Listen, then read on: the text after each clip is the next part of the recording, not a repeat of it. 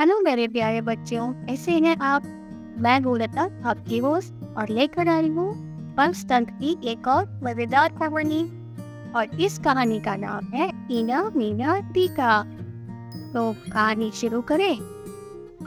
एक तालाब में तीन मछलियाँ रहा करती थी, जिनका नाम था ईना वीना और दीका।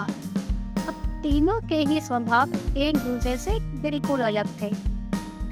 ईना प्रॉब्लम आने से पहले ही के सोल्यूशन के बारे में विश्वास रखती थी। और जो मीना थी, उसकी सोच यह थी कि जब प्रॉब्लम आएगी तो कोई ना कोई समाधान निकल ही आएगा। ठीक है? और जो बीका थी, किस्मत के भरोसे रहने वालों में, उसका मानना था कि जो किस्मत में लिखा है, वह तो होकर ही रहेगा। चाहे कितनी ही प्रयत्न क्यों ना कर लिए जाए। उसे डाला नहीं जा सकता। तीनों मछलियाँ जिस तालाब में रहती थी, वह एक नदी से जुड़ा हुआ था। लेकिन बहुत सारी झाड़ियों से ढका हुआ था। इसी वजह से वह किसी को ज़्यादा पसंद भी नहीं आता था। यही कारण था कि अब तक मछुआरों की नज़र से वह बचा हुआ था। मछुआरे मतलब फिशरमैन जो मछलियाँ पकड़ते हैं। अब एक शाम मछुआरे नदी से मछलियाँ पकड़कर वापस लौट रहे थे। बहुत ही कम मछलियाँ हाथ आने के कारण वे बहुत उदास थे। तभी उनकी नज़र कुछ पक्षियों पर पड़ी, जो नदी से लगी झाड़ियों के पीछे से कूदते चले आ रहे। उन पक्षियों के चोट में मछली आ गई यह देख मछुआरों को समझते देर न लगी कि झाड़ियों के पीछे नदी से लगा हुआ कोई जलाशय है। जलाशय मतलब कोई वाटर बॉडी वे झाड़ियों के पार जाकर उस तालाब के पास पहुँच गए। वे बहुत खुश थे। एक मछुआरा बोला, लगता है यह जलाशय मछलियों से भरा हुआ है। यहाँ से हम ढेर सारी मछलियाँ पकड़ ले जाएँगे। अब दूसरे मछुआरे ने बोला कह रहे हो भाई लेकिन आज तो शाम हो गई है। फिर सुबह सुबह आते यहाँ पर अपना जाल बिछाते हैं।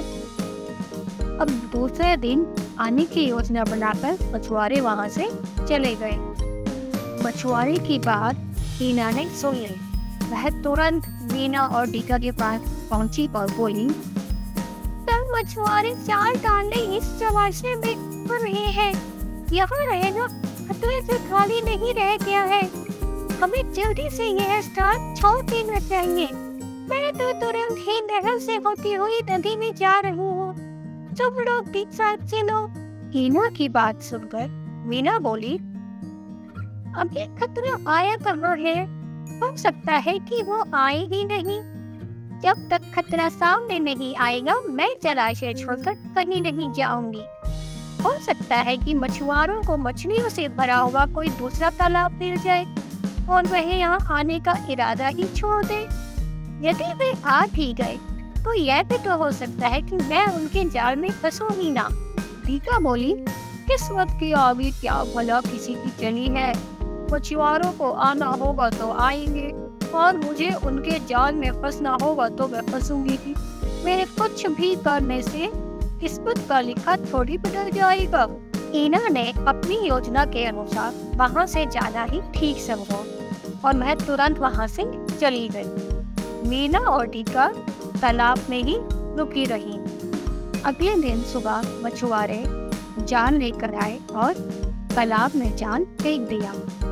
अब संकट सामने थे मीना बहुत घबरा गई। वह यहाँ वहाँ भागने लगी। अब उसने अपना थोड़ा दिमाग चलाया। फिर इधर उधर देखा। लेकिन उसे कोई खोखली जगह नहीं मिली जहाँ जाकर वह छुप सके। तभी उसे एक झाड़ी में जगह मिल गई और वह वहाँ जाकर छुप गई। अब टीका को कोई भी स्थान नहीं दिखाई दिया और वह एक मछुआरे के जाल में फंस गई। मछुआरे ने जब जाल बाहर निकाला और सारी मछलियों को जाल से एक किनारे पर उलट दिया मीना ने अपनी बुद्धि का प्रयोग कर अपनी जान बचा ली।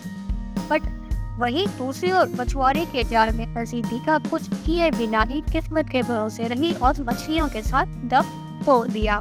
तो बच्चों हमें इस कहानी से यह सीख मिलती है कि किस्मत उसी का साथ देती है जो खुद का साथ देती है मतलब जो प्रॉब्लम आने पर एक्शन लेते हैं।